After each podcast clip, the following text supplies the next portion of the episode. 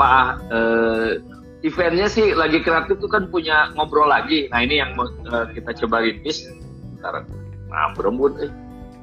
Kita coba rintis nih di ngobrol lagi ini. Nah ini nanti ngobrol lagi ini akan ngobrol santai aja uh, seputar kondisi yang terjadi di lingkungan sekitar kita. Nah sekarang kan lagi ppkm nih. Jadi ppkm yang terdampak yang ben, yang kalau saya lihat gitu yang pertama itu di bisnis kuliner. Kenapa?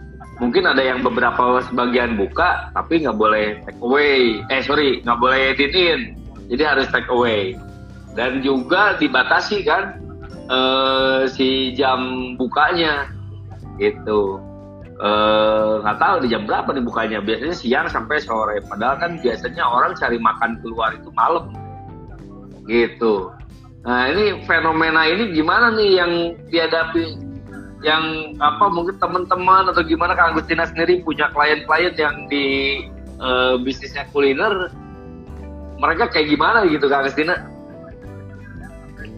Ya untuk kondisi ppkm ini uh, tapi untuk tahun ini itu lebih baik lah daripada hmm. uh, apa namanya ppkm tahun lalu ya kalau tahun lalu kan ya. benar-benar lockdown hmm. nggak hmm. boleh jualan sama sekali orang nggak ada yang keluar kalau sekarang kan dibatasi uh, sehingga masih bisa ada yang buka walaupun ya. bukanya dibatasi cuman hanya sampai jam uh, sampai jam 7 kalau nggak salah ya dari jam ya, 9 pagi sampai jam 7 malam nah hanya uh, memang ada di beberapa kota kayak kemarin Tasik gitu ya. Ada tukang bakso yang didenda 5 juta. Kasihan banget. Oh iya padahal mungkin dia sekali jualan modal hari itu nyampe nggak tuh sampai 5 juta? Gitu um, kayaknya enggak deh. Enggak, tapi ada kan? juga sih. Hmm. ya uh, apa namanya untuk yang tahun ini itu orang masih yang jualan itu masih 50% lah. Dari, dari uh, kondisi normal begitu ya, kondisi ya. normal. Hanya saja di apa uh, bagi mereka yang bisnisnya punya uh, kerjasama dengan GoBiz atau GoFood hmm. atau Grab nah sekarang ya. yang baru kan ada apa Shopee Pay ya? Eh Shopee. Shopee pun. Ya Shopee pun. Ah Nah itu terbantu uh, hmm. yang tadinya mungkin mereka kalau kondisi normal itu 10 sampai 20 persen, kalau ya. sekarang 35 sampai 50 persen itu pendapatan yang dari uh, online-nya begitu. Tapi masih Jadi, belum belum normal sih. Omset masih belum ya. normal. Hmm, hmm, ya mungkin ada ketakutan Apa? karena saya sempat diskusi itu sama teman-teman uh, yang di Jakarta kok yang kantor-kantor pada kena gitu. Dari mana? Apa eh, bingung kan ya mungkin satu juga dari makanan di luar dan lain-lain. Ini ada ada tips nggak? Gimana sih kita ngejalanin dengan kondisi sekarang nih yang para pebisnis kuliner? Ya gimana nih buat nyikapinya? Satu mungkin apa dulu gitu? Ya uh, memang agak apa namanya harus ada biaya ekstra ya di hmm. masa ppkm ini. Pertama biaya ekstra untuk di uh, prokes, hmm. tetapi di harga jual nggak bisa naik.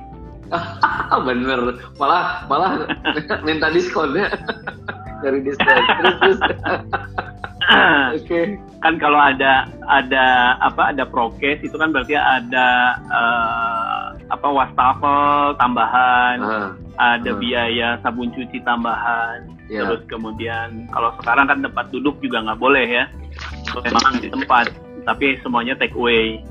Nah take away ini juga kebanyakan uh, teman-teman UMKM ini uh, belum dimasukin ke harga uh, jual jadi kebanyakan teman-teman UKM ini uh, hanya menghitung dari uh, dia belanja, kemudian dia masih punya untung gitu. Nah itu uh, dia oke. Okay. Tetapi uh, apa uh, paper untuk packagingnya, ya plastik, yeah. pembungkus dan lain sebagainya jarang dihitung, jarang kehitung oh. bahkan itu uh, ngambil profit begitu ya, uh, keuntungannya yeah. berkurang. Nah ini uh, karena masih banyak yang uh, kalau yang mengerjakan sendiri kebanyakannya begitu gitu. Jadi nah. dari sisi food cost atau paper costnya kurang di kalau food cost sudah diperhitungkan, ya. tapi dari sisi paper costnya pembungkus ya untuk pembungkus plastik. Bayangin kalau misalnya belanja di uh, kaki lima itu kan bungkusannya uh, ada bungkus uh, buat dibawa pulangnya ya bungkus gedenya. Ya.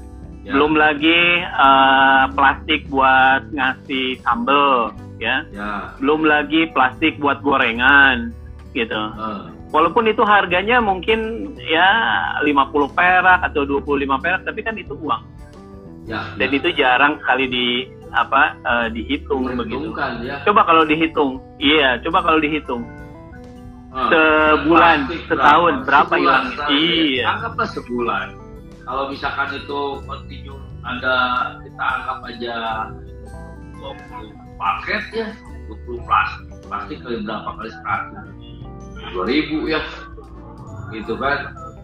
Kali seratus dua ribu. Ya bisa motong uh, rata-rata uh, itu 500 sampai 1000 rupiah per ini ya. Kalau misalkan di harga jualnya yang uh, agak spernya longgar enak ya kalau misalkan yang margin 5000 lima ini kan lumayan potongnya. Bisa satu per lima ya kalau seribu. Iya. Mm -hmm. betul betul. Ya, ya. Ya itu tadi. Jadi uh, masih banyak yang yang belum menyadari uh, tentang costing ya gitu. Kalau perlu kalau mau lihat lebih apa bisa uh, dengerin tuh podcast saya di uh, di Spotify ya hmm. itu apa uh, tuh namanya tuh channelnya tuh channelnya apa saya lupa itu saya ada ngebahas tentang food cost tuh oh, ya tentang okay. food cost. Uh, kalau nggak salah channelnya itu namanya Sahabat UMKM. Oh, Sahabat UMKM. Karena itu uh, uh, apa rasa kepedul apa uh, ya kadang-kadang lupa ya orang UMKM itu hanya ngitung berapa bahan yang dibeli, uh, berapa anggaplah bumbu apa yang yang gede-gedenya aja yang dihitung ya yang kecil-kecil malah enggak. Malah kadang gini eh, Kang Agus saya pernah dengar saya tanya dia masak sendiri nah si, si biaya dia jasa masaknya itu nggak dihitung karena merasa itu adalah dia yang ngerjain sendiri. Nah nah e, terus dia e, setelah ini jualan ada kena banyak tapi kok saya asa setebebenangan gitu kan nah mungkin dari situ ya itu juga bisa termasuk biasanya UMKM yang terjadi seperti itu ya iya betul jadi hmm. UMKM ini awalnya kan kuresep. Ah, okay. karena kuresep. karena karena seneng ya. Ada ah. ada ada ke apa ada keahlian bisa masak. Yeah. Orang uh, senang masakan kita dengan karena yang yang passion di kuliner hmm. orang seneng masakan kita aja makannya habis itu udah happy tuh. Oh, oke. Okay. Ya, ya, ya. Itu kepuasan. Itu udah happy. Itu sudah uh. merupakan sebuah kepuasan, ya. Okay. Kepuasan pribadi. Hanya uh, belum uh, belum menghargai secara nominal terhadap uh, kemampuan uh, skill dianya kurang okay. dihargai lah kurang dihargai, kurang dihargai. si uh, si ownernya sendiri itu kurang menghargai diri sendiri atau mungkin jangan-jangan nggak sadar gitu ya jadi dia tidak dia tidak tidak menggaji dirinya gitu dia uh, ingin digaji okay. dirinya tuh berapa hmm. harusnya keuntungan itu kan di luar gajinya dia betul Nah, sekarang itu baru bisnis. Luar, baru bisnis ya di luar kos yang kecil-kecil. Nah, kan kalau misalkan udah terjadi, nah itu udah terjadi seperti itu. Eh, triknya apa nih gitu kan? Biar dia dengan kondisi yang sekarang ppkm, mungkin penjualan juga eh, berubah, sistem penjualan juga. Nah, yang hal-hal dari sini kita siasatinya dari mana tuh Kang Gus?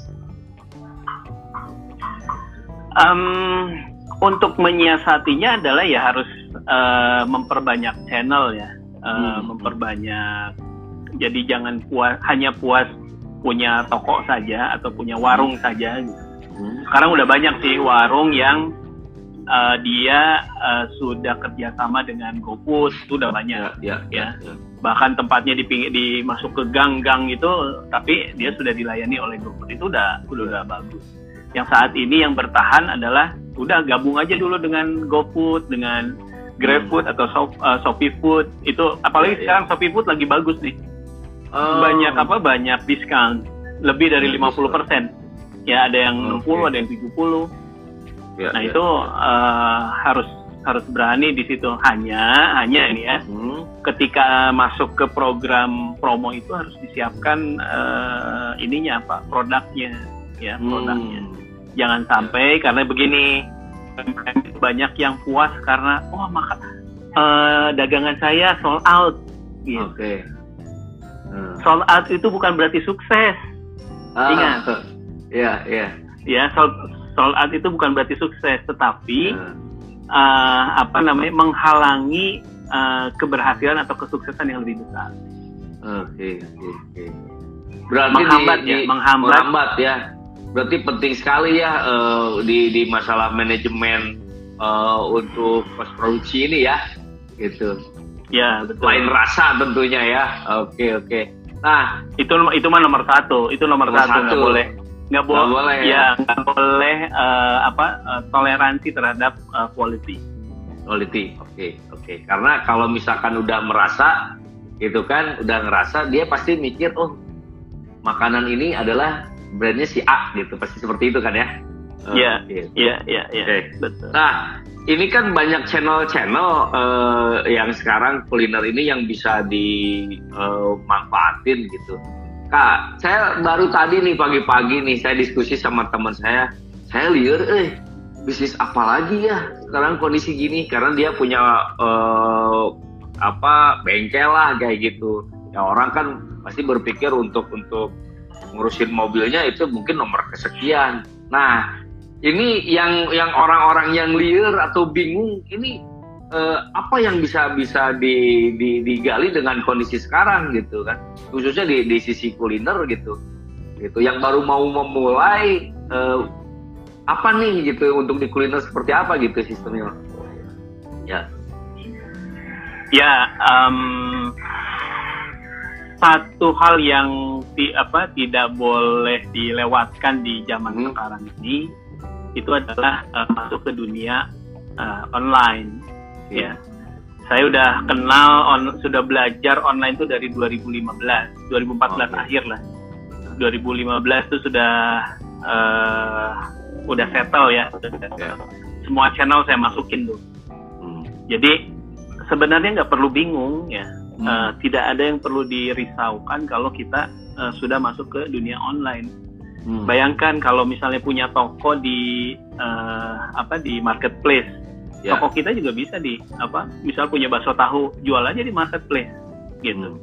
nanti kan ordernya bisa lewat uh, WhatsApp ya banyak hmm. banyak hal lah gitu ya banyak yang hal. penting semuanya masukin aja dulu uh, contohnya begini kelebihannya online itu kita bisa punya toko di berbagai macam channel mau di hmm. mau di mau di mana aja kalau kalau konvensionalnya itu misalnya kalau harus buka di uh, eh, TSM misalnya atau di MIM atau di BIP atau di mana itu kan uh, berapa modal yang harus dikeluarkan ya sewa Contoh, ya misalnya gede banget ya iya belum sewa hmm. sewa di okay. mall itu minimalnya 40 juta per bulan ya hmm. dua tiga puluh sampai 40 juta lah kalau food court ya tergantung besar kecilnya Uh, kalau misalnya di island misalnya kalau di IPC island itu ya kurang lebih sekitar uh, eh, 5 sampai 15 jutaan tergantung lokasi ya. juga begitu. Itu per bulan. Berarti per berapa bulan. omset seharinya yang harus dikejar. Oh. Gitu kan.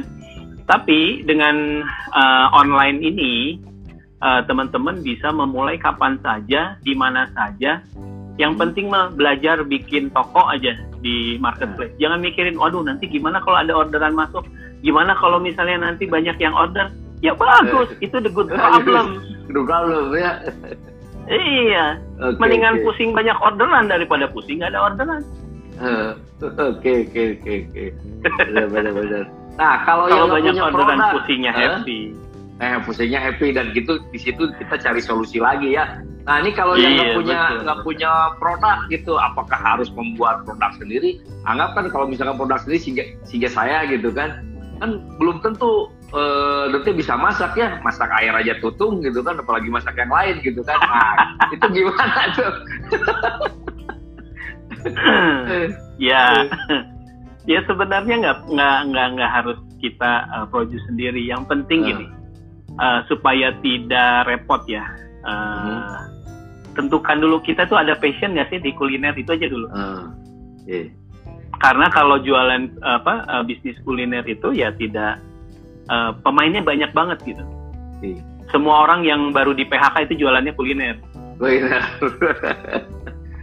ya. Okay. Dulu uh, hi, apa Sabana itu hmm. sehari tuh bisa uh, apa namanya omsetnya bisa melebihi dari uh, yang punya toko ya. Padahal hmm. di pinggir jalan.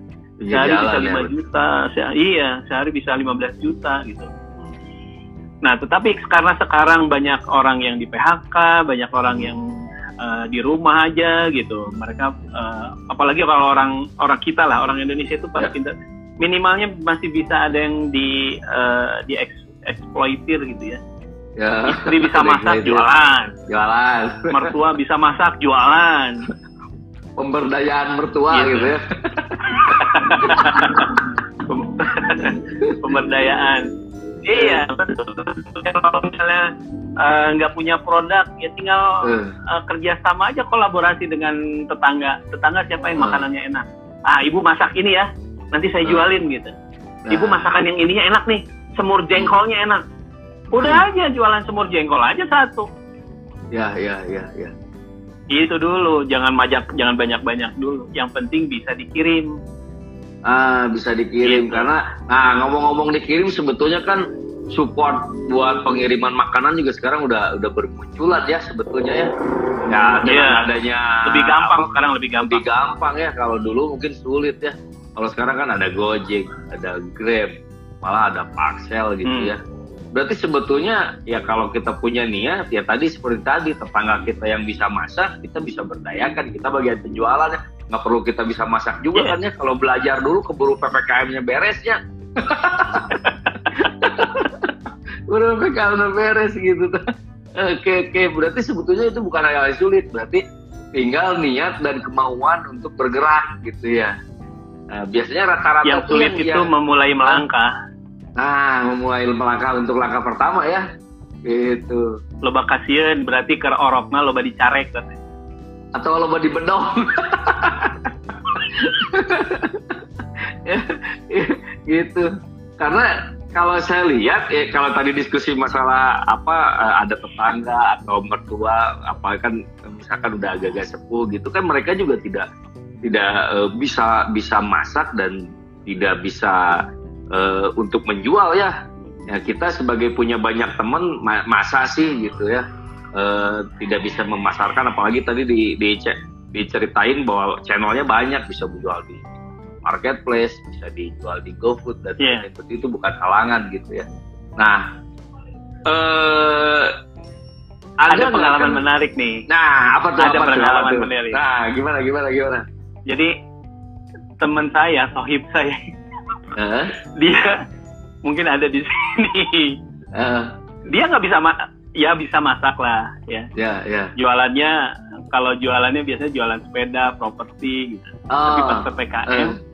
Uh. itu ada mertuanya di rumah itu dimanfaatkan uh. mertuanya ini berarti masuk ke uh, bab pemberdayaan mertua gitu ya ah, iya okay, tapi kan okay, mertuanya okay. happy gitu oh iya happy, ya yang penting happy, happy. lah yang penting happy betul, jangan jangan dibawa sulit jangan dibawa sulit gitu aja. betul betul berarti kan sebetulnya kalau sekarang oh sekarang serba sulit nggak juga ya ternyata di di era uh, pandemi gini malah banyak yang naik ya gitu ada yang buka yeah. kafe jadi akhirnya buka frozen gitu kayak gitu ya hmm. uh, ya. Hmm. ya yang ya, apa buat, namanya huh? uh, Ya betul tadi yang punya kafe uh, sekarang banyak restoran-restoran juga dia uh, beralih ke frozen. Sekarang yang jualan uh, frozen food, wah hmm. disebut jama kayak jamur uh, bertumbuh di musim penghujan deh ya di mana-mana uh-huh. gitu nggak sulit lah sekarang mah nggak sulit cari uh, frozen food harus ke supermarket gede gitu cari frozen yeah, food terus yeah. mereknya itu itu aja yeah. kalau sekarang mah macam-macam uh, dan saya juga punya klien ya uh, hmm. rumah makan Padang gitu yeah. nah dia karena turun nggak boleh makan ya akhirnya yeah. di enam uh, bulan yang lalu lah enam bulan yang lalu tuh kita develop uh, apa namanya frozen foodnya begitu hmm Frozen food Padang itu. Frozen foodnya. Iya Padang. Rumah makan Padang. Jadi oh, okay. selama tiga bulan kita kita cek uh, kalau misalnya di di taruh di suhu ruang berapa, ya, berapa lama, ya. terus rasanya ya. bagaimana gitu. Ya risetnya juga lumayan lah. Ya tapi ya, ya, ya. setelah setelah dapat formulasinya kan sekarang uh, surprise. Gitu. Oke oke oke. Iya soalnya kalau lihat gini ini pengalaman sendiri aja lihat ya uh, yang di rumah juga kan banyak nyetok untuk stok makanan jadi biar nggak selalu uh, keluar karena ya. uh, tempat makan apa uh, warung masakannya juga nggak bisa buka tiap hari kayak kayak gitu ya apalagi sekarang ada kena ya, satu betul, sekitarnya betul. tutup gitu nah ini buat temen-temen nih yang sudah memulai uh, bisnis kuliner Nah itu tips uh, trik tadi yang penjualan di mana apa di secara online juga bisa di udah harus mulai dilakukan ya kalau nggak mau kegerus gitu. Karena kalau misalkan ya, kayak betul, jualan betul. yang ngandelin di sekolahan kan sekolahnya tutup nggak sekolah dia nggak buka-buka. Gitu. Nah buat iya. temen-temen uh, buat temen-temen yang belum punya bisnis tapi tertarik di dunia kuliner ya nggak perlu apa jadi yang bisa bikinnya karena kalau belajar dulu wah, takutnya e, bikin semur jengkol jadi semur senal gitu kan karena terlalu tahu jadi ininya kenyal gitu kan. Bisa kayak gitu. Nah ini bisa kolaborasi ya, berarti intinya tadi manajemen saya kasih tip nah apa tuh apa tuh apa tuh saya kasih tip yang paling gampang kalau mau nih ya nggak nah. perlu nggak perlu punya mertua yang bisa masak Uh. Kalau malu uh, sama apa namanya sama uh, tetangga misalnya, uh, hmm. malu komunikasinya lah kerjasamanya gimana? Gitu. Bikin packaging, uh-huh. kerjasama sama warteg. Oh, Oke, okay. warteg. Uh. Uh, kerjasama sama warteg terus kemudian kita makan misalnya terus ditata tuh di apa di kotak gitu ya ditata terus foto iya hmm. udah ketahuan kan kalau segitu harganya berapa misalnya ada menu yang uh, harganya 8000 misalnya hmm. kalau makannya sama uh, tahu tempe sama sayur aja misalnya hmm. sama telur 10000 misalnya terus yeah. ada yang jadi dibuat paket di foto hmm. posting nanti belanja kak Oh iya. Warteg bungkusan sendiri. Bener-bener. Modal dus kalau saya lihat di marketplace ada itu ya berapa ya? Paling seribuan ya. Seribuan. Iya, seribu, paling mahal seribu lima ratus lah ya. Nah, seribu lima ratus. Tambahin stiker kecil ya, bisa ngeprint sekarang. Kalau zaman iya. dulu kan stiker harus Jual. banyak. Oh, tempel malah jadi bagus, jadi warteg.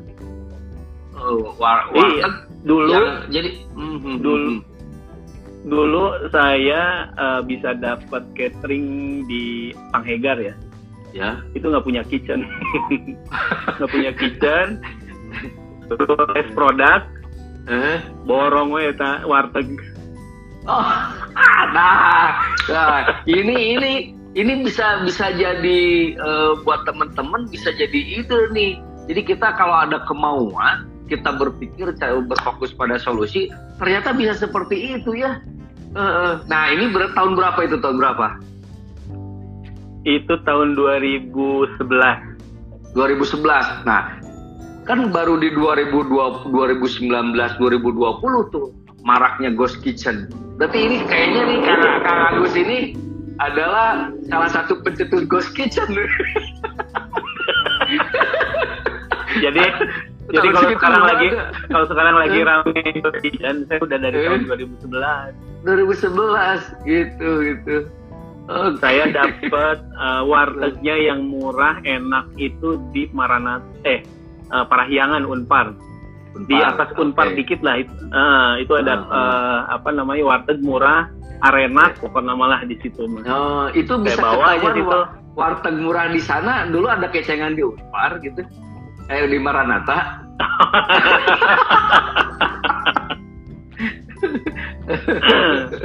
Oke. Nah, kalau berarti... kalau kalau saya memang senang senang uh, jalan, senang jalan makan oh, di warteg okay. itu. Karena warteg hmm. itu kan makanan rumahan. Ya. Jadi ketemu warteg-warteg yang enak tuh di mana, nah terus kemudian hmm. harganya uh, realistis gitu ya. Iya. Uh, ya. Karena ya, ya cari yang murah lah tapi bersih gitu ya, murah bersih, bersih. Uh, realistis masih bisa. Nah ternyata masih bisa masuk tuh ke harga di buat makan karyawan hotel. Oh. nah itulah Berarti di situ eh, apa kita harus berpikir cerdik ya. Yang penting kita pilih mana makanan yang bersih, higienis dan jelas seperti tadi disebutkan Kang Agustina ya kualitas lah atau rasa itu tetap nomor satu. Masalah ya. itu nanti si penjualannya jadi lebih mahal berarti kan kita di packaging yang per, atau performance yang dirubah gitu Kang Agustina ya. Oke oke. Ya, tuh ada yang komen tuh arah pawai itu. oh ini kita sapa dulu nih ada teman saya nih Mbak Dian Natali nih. Apa kabar Mbak Dian? Nah. Oke. Okay.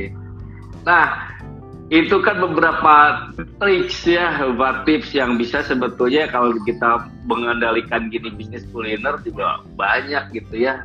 Ya dari tetangga, mertua, terus kita uh, apa di packaging dan, dan yang pertama yang poin pertama itu adalah rasa yang kedua adalah kita menghitung di manajemen costnya ya gitu. Jadi yang pas kita jual kita rame pas itu rame orang lain permintaan kita kasarnya gini kita bisa beli tapi nggak bisa ngejual lagi karena duitnya habis ternyata uh, di cost itu. Gitu. Ya ya ya ya kalau misalkan gini kan uh, apa uh, cemilan nih. Cemilan tuh banyak yang aneh-aneh nih. Masalah ada penamaan nih. Kayak apa cireng salju. Saya penasaran dulu cireng salju apa kan ini jangan-jangan emang dari salju terus di emang udah beku kayak gimana? Nah ini tips nih buat penamaan-penamaan brand. Kan tadi kan ada jengkol semur jengkol misalkan atau makanan apa. Kan mereka nggak punya merek gitu. Nah tips untuk memberi nama memberi nama si kuliner ini seperti apa gitu karena kita kan nggak nggak masak sendiri hmm. gitu gimana gimana itu ya ya jadi kalau untuk nama itu hmm. coba cari yang satu kata maksimal dua kata ya atau paling hmm. panjang tiga kata lah suku kata Supaya, ya uh, ya suku kata hmm. lebih baik tapi kalau ya, suku ya. kata sudah dipakai orang lain cari yang hmm? uh, dua kata okay. gitu ya dua kata nah uh, untuk pemula ya untuk pemula hmm itu misalnya gini uh, keripik gitu ya. Ya. Keripik uh, jadi di, disatukan gitu namanya itu keripik hmm. uh, misalnya uh, keripik bulan misalnya. Hmm. ya keripik bulan. Ya udah namanya keripik bulan. Jadi jangan hanya uh, bulan saja misalnya. Atau misalnya uh, cap apa namanya uh, nini anteh misalnya uh, nanti orang uh. ini tuh nini anteh itu apa gitu tapi ya, harus ya, ada ya. Uh, kata kunci dari nama si produk itu okay. contoh misalnya okay. semur jengkol burus mini atau burus gitu uh. tapi ada ada semur jengkolnya itu di, itu jadi jadi kesatuan jadi jangan dipisah, jangan dipisah supaya orang oh si ini tuh jualannya semur jengkol begitu oh, ini tuh jualannya okay. jagung bakar misalnya ini tuh jualannya hmm selai pisang misalnya hmm. jadi selai pisang apa ujungnya apa gitu nah itu brandnya hmm. selai pisang apa gitu. itu brandnya hmm. apa Ya ya. Jadi, Jadi untuk untuk untuk pemula ya, untuk pemula. Untuk pemula. Ah, ya. untuk pemula, untuk pemula. Nah nanti kalau mau brandnya dibesarin, ya nanti selai pisangnya bisa makin mengecil gitu. Nanti brandnya hmm. ngegedein gitu. Nah, oke. Okay. Baru bisa nama-nama produk-produk lain gitu ya. Ya. Uh, okay. Nah kalau ada kan penamaan nih kayak ujungnya uh, juri setan nah itu gimana gimana menurut menurut Kang Agustina gitu kan ada penamaan kalau apa, kalau itu hanya juri, ya uh-huh. itu itu untuk uh, tren sesaat tren ya. sesaat. Dan kalau misalnya pakai jurik setan itu uh, apa namanya? Uh, yaitu mengu di, mengundang di bisnisnya hal-hal yang goib uh. begitu. Ah, gue kan mungkin secara secara secara uh. ini ya ya. Uh. tetapi kalau misalnya itu besar sulit untuk hmm. dipatenkan. Oh. Karena itu masuk ke kategori kata negatif. Kata oh, jadi di di, di pas penamaan di ke brand kita atau merek kita kita daftarkan hakinya itu ada ada ada ditolak. apa ada aturan itu ya? Ya, ada. Oke. Okay. Hal yang negatif ya gitu. Keripik setan misalnya bebek hmm. uh, apa bebek setan terus kemudian oh. ya yang uh, contoh kasus nih nasi goreng mafia ya, itu nggak ya. bisa di nggak bisa di approve makanya dia ganti menjadi uh, nasi goreng rempah ya kalau nggak salah atau oh, nasi goreng oke okay. okay, karena mafia itu masuknya ke itu negatif konotasinya ya betul betul, ya. betul. jadi hanya buat sebagai nama brand untuk ngeramein bisa, tapi untuk uh, long term dan long termnya nggak bisa. Uh, long termnya susah ya. Oke oke ya makanya berarti. Nah ini ada apa nih cilok iblis katanya. Wah cukup ya ngeri ya. Eh. Kebayang tuh iblis masih kena seneng cilok gitu kan. Gitu karunya gitu. Atau mungkin jangan-jangan si iblis ini yang punya uh, apa memproduksi cilok. Aduh kasihan manusianya gitu ya. ah, bener dulu kan ya ini kan ingin gitu. ma ingin mempresentasikan ya ingin hmm. mempresentasikan hmm. rasa pedas okay. uh, eh, rasa apa uh, pedas yang berlebih gitu makanya hmm. oh mah uh, lada pisang apa gitu. namanya nya lada pisan gitu uh. ladana siga jurig gitu kan misalnya uh. gitu uh. tapi uh, ya itu tadi nggak tidak tidak long term gitu Padahal bisa bisa di nama nama menu saja. Aha. Padahal bisa bisa lebih di nama menu saja nggak apa-apa. Nama menu saja juga nggak apa-apa ya. Oh. Bisa digali apa -apa. lagi lah. Tapi brand, nih. ah, tapi brand oh. jangan gunakan itu. Nah ini ini contoh nih ada nih Teh Feni nih. Ini nih apa nih, nih anteh warung sangu tasik tuh kan. Ah ini kan bisa jadi nama gitu ya. Betul. Benar, benar, Kan warung nasi ini anteh warung nasi tasik udah udah langsung klik oh ini warung nasi gitu. Hmm, Kalau di situnya sebut Nuni Ante aja gede naon ini Ante saya itu villa uh, apa rumah makan gitu kan. Atau penyewaan transportasi ke bulan hmm. gitu kan. Oke. Oke. ya banyak banyak banyak uh, contoh ya banyak contoh ya, kayak ya, rumah ya. makan apa uh, uh, apa tuh yang kalau keluar kota tuh 5 kilo lagi. Hmm. terus uh, ada udah masih 10 kilo lagi tuh udah banyak oh, tuh ini sewu uh, kayak gitu ya? ah pring sewu misalnya sewu. Uh, uh. betul betul. Betul betul. Nah, itu udah itu bagus kan, itu udah, udah benar ya? itu cara hmm. cara memasarkan apa uh, how to marketing uh, restorannya udah udah benar restorannya betul betul betul. Berarti kita harus nancepin dulu ya kita mau positioningnya di mana nah, si anchornya yeah. misalkan jual-jual salah satu makanan dulu itu dulu yang kuat itu dapat baru kita bisa nyebar ke produk-produk lain ya okay. mm -hmm. Wah, di cuman um, jangan jadi, jangan sekali-sekali yang nggak punya passion huh? terus jualan makanan aja. Ah, itu mah. Ya semuanya juga sebenarnya yang nggak uh, yang nggak punya nggak punya passion jangan jual apa jangan jualan sesuatu yang kitanya nggak nggak seneng gitu bukan yeah. passion ya tapi kita seneng yeah. gitu ya kan ada kalau passion tapi sendirinya gitu ya nggak happy betul uh -uh. tapi kalau kalau yeah. seneng kan bisa aja ah gue seneng nih gitu hmm. tapi saya setuju nih masalah penamaan saya dulu sempat bikin warung Indomie uh, namanya kan it eh gitu ya tapi ujungnya it hmm. uh, apa uh, it Lela bisidai itu bener-bener dai akhirnya. Nanti bener penamaan itu bener, ah ini salah ini bisidai ya. Ya bisidai gitu kan, nah, emang bisidai ya bisa yeah. bahasa evaluasi gitu. Saya sepakat sih untuk bisidai. Iya nama itu kan doa, nama itu betul, kan betul. doa. Betul betul. Jadi hati-hati. hati-hati. Nah ini banyak nih tips tips tips, tips yang tadi. Nah uh, terus eh, gimana sih cara memasarkan? Kan gini nih eh, triknya kan tadi di marketplace udah ada, nah ini WA sudah ada. Nah ini banyak yang terjadi yang para bisnis kuliner atau yang mencoba bisnis kuliner eh, untuk memasarkan eh, awal tahap awal. Gimana gitu uh, Kang Agustina? Gitu. Ke mana dulu nih sebelum ya, ke marketplace tahap, gitu. Tahap awalnya adalah yang dipastikan uh, hmm. yang punya bisnis itu harus cari tahu dulu uh, kalau kerennya mah ya value propositionnya gitu ya uh. selling unique apa uh, unique selling pointnya itu selling. apa uh. ya itu dulu itu dulu gali itu kalau itu sudah digali, maka sudah akan mendapatkan value-nya apa. Kalau okay. udah dapat value, nanti ke copywriting enak. Oke, okay. jadi storytellingnya ya? Ya, kalau uh, jadi kalau misal bikin caption tuh nggak pusing-pusing, aduh captionnya apa ya? Ini apa uh. ya gitu. Tapi kalau kalau kalau uh, sudah tahu uh, apa namanya uh, value propositionnya apa, itu uh, lebih mudah untuk membuat sebuah captionnya hmm. itu ya uh, kalau bikin produknya mah udah oke okay lah. Uh, itu produk harus di uh, dengan baik gitu ya. Dengan uh, bahan baku yang uh, terbaik lah. Kalau bisa terbaik gitu.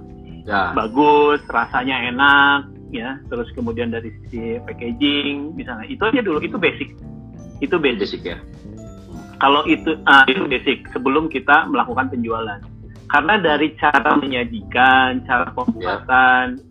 Kemudian cara uh, packagingnya, ya itu itu modal kita untuk uh, bisa membuat sebuah uh, apa namanya konten. Uh, kita mau, mau mau jualan apa sih gitu kan?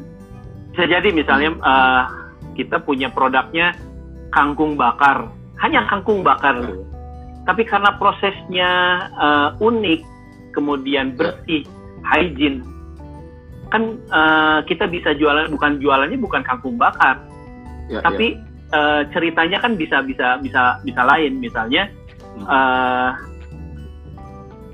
uh,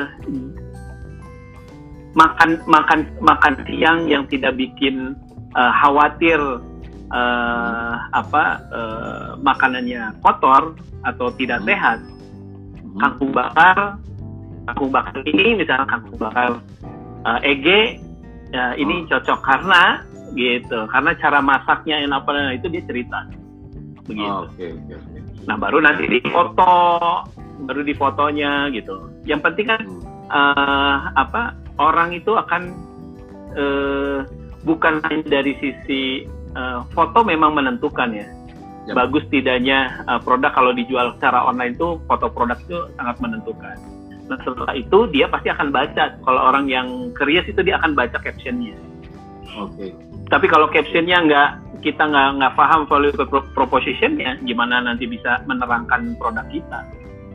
Oke, okay, betul betul betul betul. Berarti ya eh, apa setelah kita bikin storytellingnya, kita bikin kontennya ya, eh, bikin fotonya misalnya yeah. salah satunya. Betul. Karena uh, sekarang udah udah nggak perlu pusing bikin foto ke orang profesional ya. Handphone handphone aja udah uh, apa uh, oh, kameranya udah pada dua dua kamera kayak kayak gitu ya. jadi sebetulnya bukan halangan nih. Nah, buat temen-temen nih untuk memulai bisnis kuliner. Dan udah pada bikin gede-gede. konten. Ah udah gede-gede gitu kan. Bikin videonya bikin apanya gitu. Ya bukan bukan halangan lah. Jadi di era ppkm ini kita harus lebih produktif gitu yang biasanya nggak biasa di dapur ya temenin istrinya di dapur, temenin mertuanya di dapur, kita yang bagiin foto-foto, kita yang nge-sharein gitu. Nah, ada lagi nih yang bertanya, ah, karena kalau saya jualin ke teman ke saudara mah, eh belum apa-apa udah minta diskon 70%. Nah, ini gimana nih triknya? Gitu. kalau kita nge-share, nah kan ini udah beres nih packaging, beres, beres. Nah, ini mentok ke pemasaran, eh, selain di marketplace, kita nge-share kebetulan kan pasti berpikirnya adalah teman kita kan. Nah, untuk menghadapi kayak gitu gimana tuh, uh, Kang Agustina? Ini ada, saya kemarin nonton uh, apa namanya uh, videonya Panji ya, Panji, Panji uh. Wicak. Wicaksono ya, yang yang stand up itu yang biasa stand up ya stand up uh. gini aja kalau kalau ke temen ya, ya hmm. jadi kalau eh biar ke temen nih kasih diskon dong 50% gitu hmm. oh saya ke, ke temen saya kalau misalnya hargain uh, kari apa produk saya ya. itu biasanya suka dikasih lebih harganya iya oh, harga okay. harga harga temen harga temen itu misalnya uh, di, di di apa uh, di bandrolnya harganya lima belas ribu ya harga temen kalau temen saya yang beli itu uh -huh. biasanya jadi delapan belas ribu itu atau oh, dua puluh ribu nggak okay. pernah di dikasih uang dua puluh ribu tuh nggak mau dikasih uh, kembalian padahal harganya lima belas ribu gitu itu ya, itu ya, itu ya. teman saya uh -huh. nah jawabnya bisa begitu uh. jadi kalau dia minta minta diskon berarti bukan teman ya. oh berarti bukan teman ya jadi itu mah kita lagi berusaha itu adalah salah satu uh, temen yang berusaha untuk membangkrutkan kita. Jadi usaha belum jalan itu udah bangkrut. kecuali kecuali kitanya sebagai penjual ya. punya program promo. Nah itu nggak jadi masalah. Hmm, itu nggak jadi masalah. Itu ya ya. Yang Tapi pasti... kalau minta promo sama, hmm. sama yang jual, hmm. uh, yang jualnya nggak ada nggak ada program promo ya janganlah ya. gitu. uh, janganlah nah ini buat teman-teman juga nih yeah. yang ikut di sini kalau misalkan ada teman-teman kita yang berjualan kuliner makanan sebisa mungkin jangan dulu minta promo minta diskon karena siapa tahu dia belum jualan untuk hari ini gitu kan nah gitu justru kita uh, membantu ya membantu gitu uh, jadi jangan sampai uh, teman yang lagi uh, merintis bisnis, kita menjadi salah satu uh, penyebab untuk membangkrutkannya. Bisa jadi dosa jariah menurutnya. dosa jariah. Nah, ini harga harusnya lebih karena teman yang jual. Ah, oke, okay. ini Jaki Store. Iya. beda beda lagi kalau misalnya uh, teman kitanya udah settle ya udah ya, publish ya, ya. gitu Ya, ya. Tapi kalau saya mah malu minta diskon teh. Iya. Kecuali ya. dikasih. Kecuali dikasih mah alhamdulillah gitu kalau di diskon malah. Iya. Kalau ada ambil, kalau kalau nggak ah. ada ya jangan. Oke oke oke oke. Oke. Nah, ada pertanyaan kan nih? Siapa nih? Siapa tuh ada bertanya nih? Mau apa nanya apa lagi nih? Ini ada ada chat beberapa ada Erika, saya daripada di mana dia? Oke oke oke.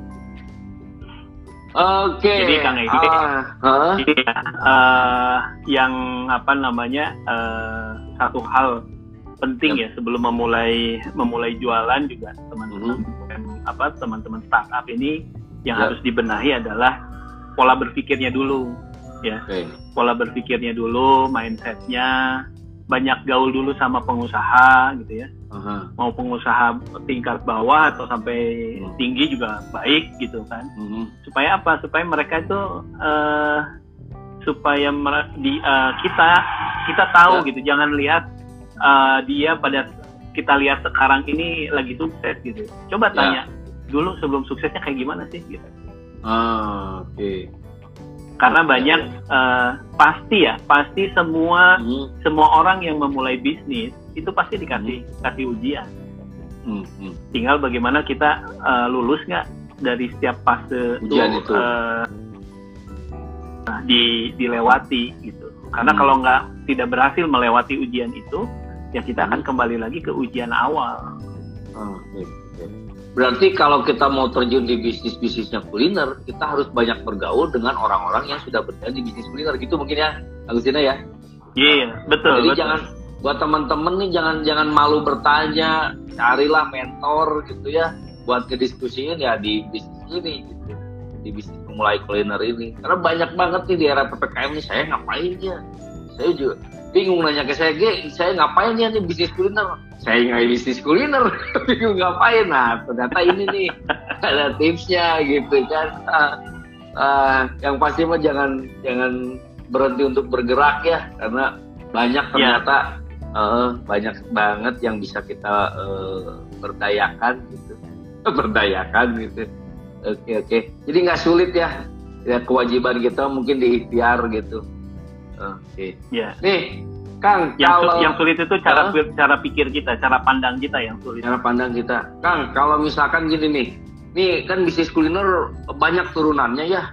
Ada yang makanan berat makanan ringan uh, terus makanan setengah berat atau setengah ringan nih. Nih ya kelompok-kelompok kategori itu kalau untuk memulai bisnis untuk belajar gitu dari mana dulu Kang?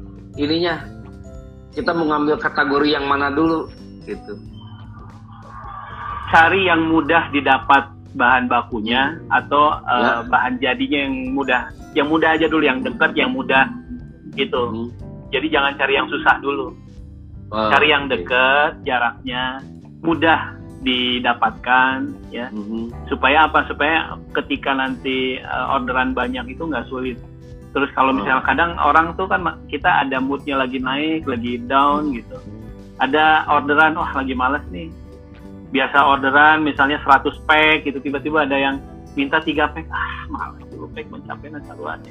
Itu adangan gitu ya itu di ladangan. Nah itu nukukur nikmat dan gitu ta ah, oke oke oke oke. Oke. Nah itu berarti kita harus cari dulu yang lebih terdekat. Jadi nggak usah mikirin dulu kerennya ya bisnis kulinernya. Wah keren nih. Yeah. bikin oh, bikin uh, apa daging asap ternyata kita juga bikin masaknya juga nggak bisa gitu dan lain-lain hmm. berarti harus dipilih dulu yang ada di sekitar kita yang kita bisa banyak apa gampang lakukan gampang terjangkau dan gampang memasarkan itu untuk memulai berarti ya. Oke. Okay. Hmm. Oh iya. Tanya nggak nih apa tuh? Apa uh, tuh? Cara cara bukan cara ya. Kita mau masarinnya hmm. di mana? Oh, Oke. Okay. Gitu. Karena produk mah kalau di packaging bagus bisa dinaikin harganya. Uh. Kalau cuma diplastikin doang, di apa, isilnya pakai lilin, berarti kan jualannya cuma seribu, seribu lima ratus. Hmm. Gitu. Hmm. Tapi kalau misalnya uh, plastiknya mulai pakai uh, silen gitu ya, ya. pakai silen, terus kemudian dikasih nama, harganya bisa naik lagi. Naik kalau lagi. packagingnya double, harganya bisa naik lagi. Atau misalnya nanti dibikin hamper bisa naik lagi. Jadi tergantung bisa, produknya hmm. mah itu itu aja. Hmm. Produknya mah itu itu aja. Tapi cara packagingnya itu yang akan membedakan market. Iya, packaging bisa habis 3000 kita bisa naikin jadi 10000 ya.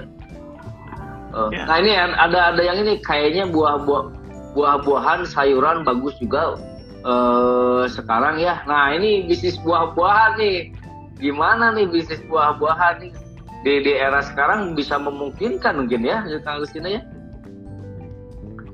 Uh, klien saya di Jakarta dia hmm. awalnya buka toko buah-buahan. Ya. Di di di apartemen ya di Kalibata. Uh. itu uh, buah-buahannya ditaruh begitu aja geletakan gitu hmm. walaupun pakai tempat gitu kan ya. nah penjualannya kurang bagus tuh karena apa orang orang yang tinggal di apartemen setelah dipelajari ternyata orang yang di apartemen itu dia udah capek oh. uh, terus kemudian kalau beli semangka berarti kan harus dipotong lagi uh, dia belum tentu di kamar ya. di di AA di di apartemennya belum tentu punya pisau yang besar misalnya hmm. atau nanas dan lain sebagainya. Saya bilang kenapa nggak bikin buah potong, hmm. gitu. Ah dia coba tuh dibikin buah potong. Jadi kayak di mang-mang SD tuh buah potong hmm. diplastikin gitu kan. Nah yeah. itu. Tapi dikemas yang uh, lebih lebih cantik lah gitu. Ya, ya. Asalnya di di di apa di terus pakai uh, plastik wrap ya, terus pakai yep. styrofoam begitu aja dia jual lima belas ribu, dua puluh ribu hmm. tergantung macam uh, buah-buahannya. Buah-buahannya. Kan kalau jual buah kiwi satu aja udah mahal tuh, misalnya dua puluh ribu ya atau dua puluh lima ribu. Hmm. Tapi kalau misalnya dibuat buah potong kan hmm. bisa bisa lebih apa bisa jadi banyak begitu, bisa ya, lebih ya. banyak. Nah terus kemudian uh, kalau mau naik lagi tinggal kasih pita jadi orang datang ternyata penjualan buah potongnya melebihi dari dia jual buah biasa dan buah uh, biasa yang masih asli ya gitu. lebih iya lebih tinggi karena orang yang pulang kerja lewat situ ada buah potong dan tinggal ambil oh, masuk iya. ke Segar taruh di chiller besok paginya ya. udah bisa pakai langsung nggak apa nggak ada acara kupas kupas gitu iya iya iya iya jadi, jadi intinya mempermudah mempermudah, mempermudah.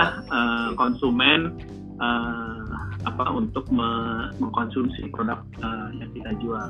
Seperti frozen food tuh, frozen food oh. juga ada yang gimana nih cara manasinnya gitu. Apakah masuk microwave oh. atau di uh, cukup di uh, dandang, misalnya di uh, apa dikukus gitu ya, atau uh, direbus juga bisa gitu. Yang penting yep. uh, memudahkan orang jangan sampai beli uh, frozen food tuh bagi orang yang punya microwave aja misalnya.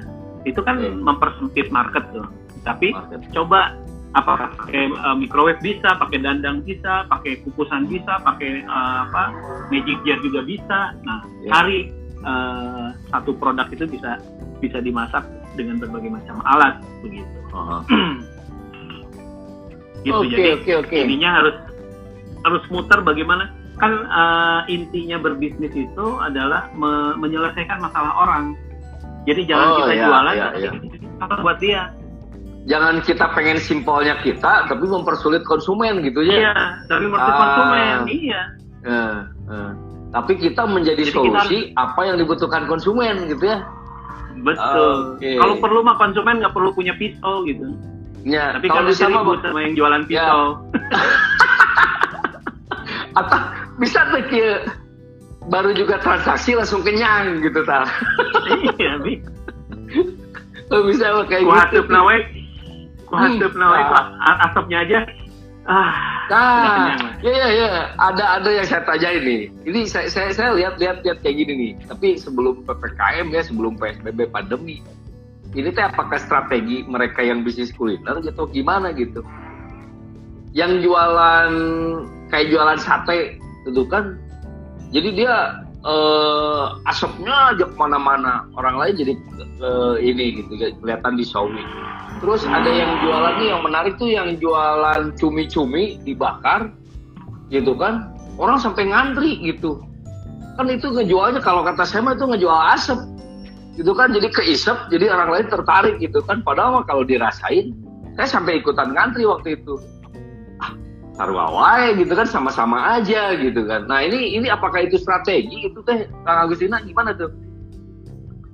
Iya kan uh, strategi memasarkan itu pasti hmm. selalu menggunakan uh, faktor lima panca indera ya. Apakah hmm. diraba, ya. dihirup, ya. dilihat, hmm. atau didengar. Ya. Karena ada ya, ya, orang ya. jualan makanan pakai pendengaran, yang menggunakan pendengaran. Yang jualan Oh ya, pakai jingle ya. Nah, pakai jingle. Okay. Ada yang pakai penciuman. Pernah nggak masuk ke ke mall tiba-tiba, wah ini nih toko roti A. Ah, ya ya ya ah. ya, benar benar benar. Itu salah satu hmm. itu salah satu cara. Jadi semua ada yang dilihat misalnya uh, cara hmm. masaknya diliatin. Nah, itu cara ah. dilihat. Sama ya, apa ya. Uh, presentasinya. Nah, itu itu di cara hmm. dilihat. Begitu. Wing, gitu Jadi ya. semua panca indera di di ah, itu di, di, di digunakan.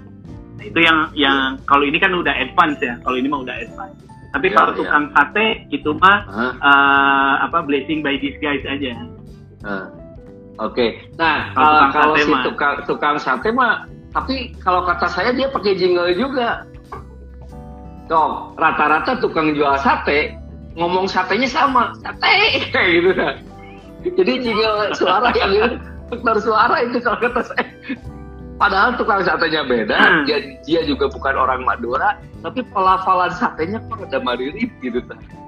Mungkin di situ ya. Itu ya, itu Kotler juga dia menggunakan ini ininya mungkin dari uh, ketika uh, apa dengan uh, lihat di Indonesia kalau jualan kan sate. Ya, Ayo, ya.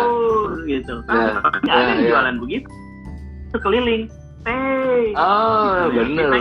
gitu bener bener bener bener nggak ada ya mungkin dari situ dia me, apa mencerna fenomena yang terjadi di Indonesia yeah. dan itu menjadi suatu ilmu yang dia bikin secara teoritis gitu ya jadi sebenarnya Indonesia itu tuh one stop ahead gitu nah one stop ahead uh, cuman, cuman kadang-kadang uh, apa nggak bisa mempackage-nya nggak bisa gitu nah itu adalah kelemahan mungkinnya di kita. Nah kita sebagai yang terjun di dunia bisnis kita harus lebih cermat di situ gitu.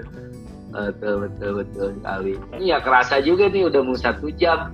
Kita coba tarik kesimpulan ya Agustina ya. Nah, di era pandemi ini yang untuk di bisnis kuliner uh, yang bisa di create yang pertama itu kita ngomongin kalau kualitas makanan itu udah jelas pasti harus yang pertama. Yang kedua adalah di no manajemen no compromise itu. Yang kedua adalah di perhitungan harga jual. Jangan sampai uh, apa salah berhitung gitu. Kita rasa udah dapet, ternyata salah uh, menentukan harga itu juga menjadi blunder ya gitu. Jadi bisnis itu tidak berjalan. Kenapa? Karena kita sendiri salah berhitung. Uh, yang ketiga itu cara kolaborasi. Nah, kolaborasi kalau misalkan kita tidak bisa uh, memasak sendiri atau membuat si uh, makanan itu sendiri bisa mem memperdayakan mertua, memberdayakan istri, memberdayakan tetangga, gitu kan ya. Oke. Okay itu berarti kolaborasi itu kita ambil kesimpulannya di situ. Yang keti yang keempat adalah masalah packaging ya.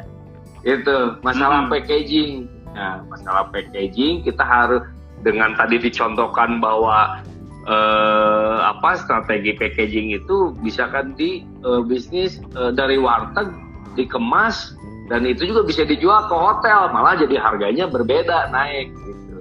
Itu ada empat tuh Nah, yang kelima adalah cara penyajian, gitu penyajian tadi yang terakhir itu.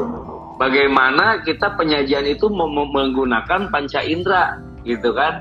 Nah, panca indera yang ada, apakah kita mau lewat suara, lewat telinga, atau lewat uh, hidung, itu yang bisa kita manfaatkan, atau lewat rasa dan lain-lain, atau lewat mata, mata berarti penyajian kayak gitu. Nah, dari buat teman-teman yang para uh, yang sudah berjalan di uh, bisnis kuliner dengan era ppkm ini yang tokonya atau restorannya tidak bisa buka itu bisa menjadi uh, acuan gitu ya Kak Agustina ya acuan itu aja yang dari lima itu udah bisa dipakai gitu. Nah yang terakhir tadi dibahasnya di awal channel penjualan disesuaikan dengan target market kita gitu. Itu mungkin tuh ada enam nih. Nah di bahasan kita yep. malam ini ada enam yang bisa kita aplikasikan untuk memulai bisnis kuliner di era ppkm ini. Kayak gitu. Seperti itu. Alhamdulillah nih kak Agustina terima kasih nih. Kita udah ngobrol udah satu jam ngobrol uh, tentang bisnis kuliner. Uh, mudah-mudahan ini menjadi inspirasi buat teman-teman yang masuk ini. Ini ada meskipun kita nggak banyak yang nonton tapi keluar masuk keluar masuk ini masih banyak juga yang masuk baru gitu. Yang baru masuk gitu. Nah ini event apa acara ngobrol lagi ini kita ngobrol ya dengan lagi kreatif ini ngobrol lagi namanya. Gitu ini akan akan terus terusan kita lakukan uh, waktunya di setiap minggu pasti ada setiap minggu? Tiap minggu tiap minggu. Cuman nanti waktunya bisa hari Selasa atau di malam minggu seperti ini. Ya insya Allah sih malam sih dilakukannya. Ya, berbagai macam tentang bisnis tidak hanya kuliner. Kenapa ini kita mengangkat kuliner untuk sekarang? Ya karena lagi kondisi ppkm dan biasanya kita kebingungan. Bingung makan apa gitu kan bingung beli makan di mana gitu dan bingung mau jual makanan seperti apa makanya kita bahas Kayak gitu mungkin Kak Agustina. Terima kasih waktunya Kak Agustina. Sehat selalu. Sip. Ya, nanti kapan-kapan kita Amin. ngobrol lagi dengan bahasan yang lainnya. Salah. Mungkin tidak hanya idenya, Baik. tapi nanti lebih ke uh, dari sisi kuliner, tapi di bidang lainnya gitu. Atau nuhun buat semuanya okay. juga yang sudah join, yang baru join, pantengin terus lagi kreatif karena lagi kreatif uh, ada uh, acara baru yang buat kita ngobrol, kita ngegali semuanya, semua bisnis kita akan bahas di sini, tidak hanya kuliner gitu. Terima kasih semuanya, sehat lalu, assalamualaikum warahmatullahi wabarakatuh, dan tetap kreatif.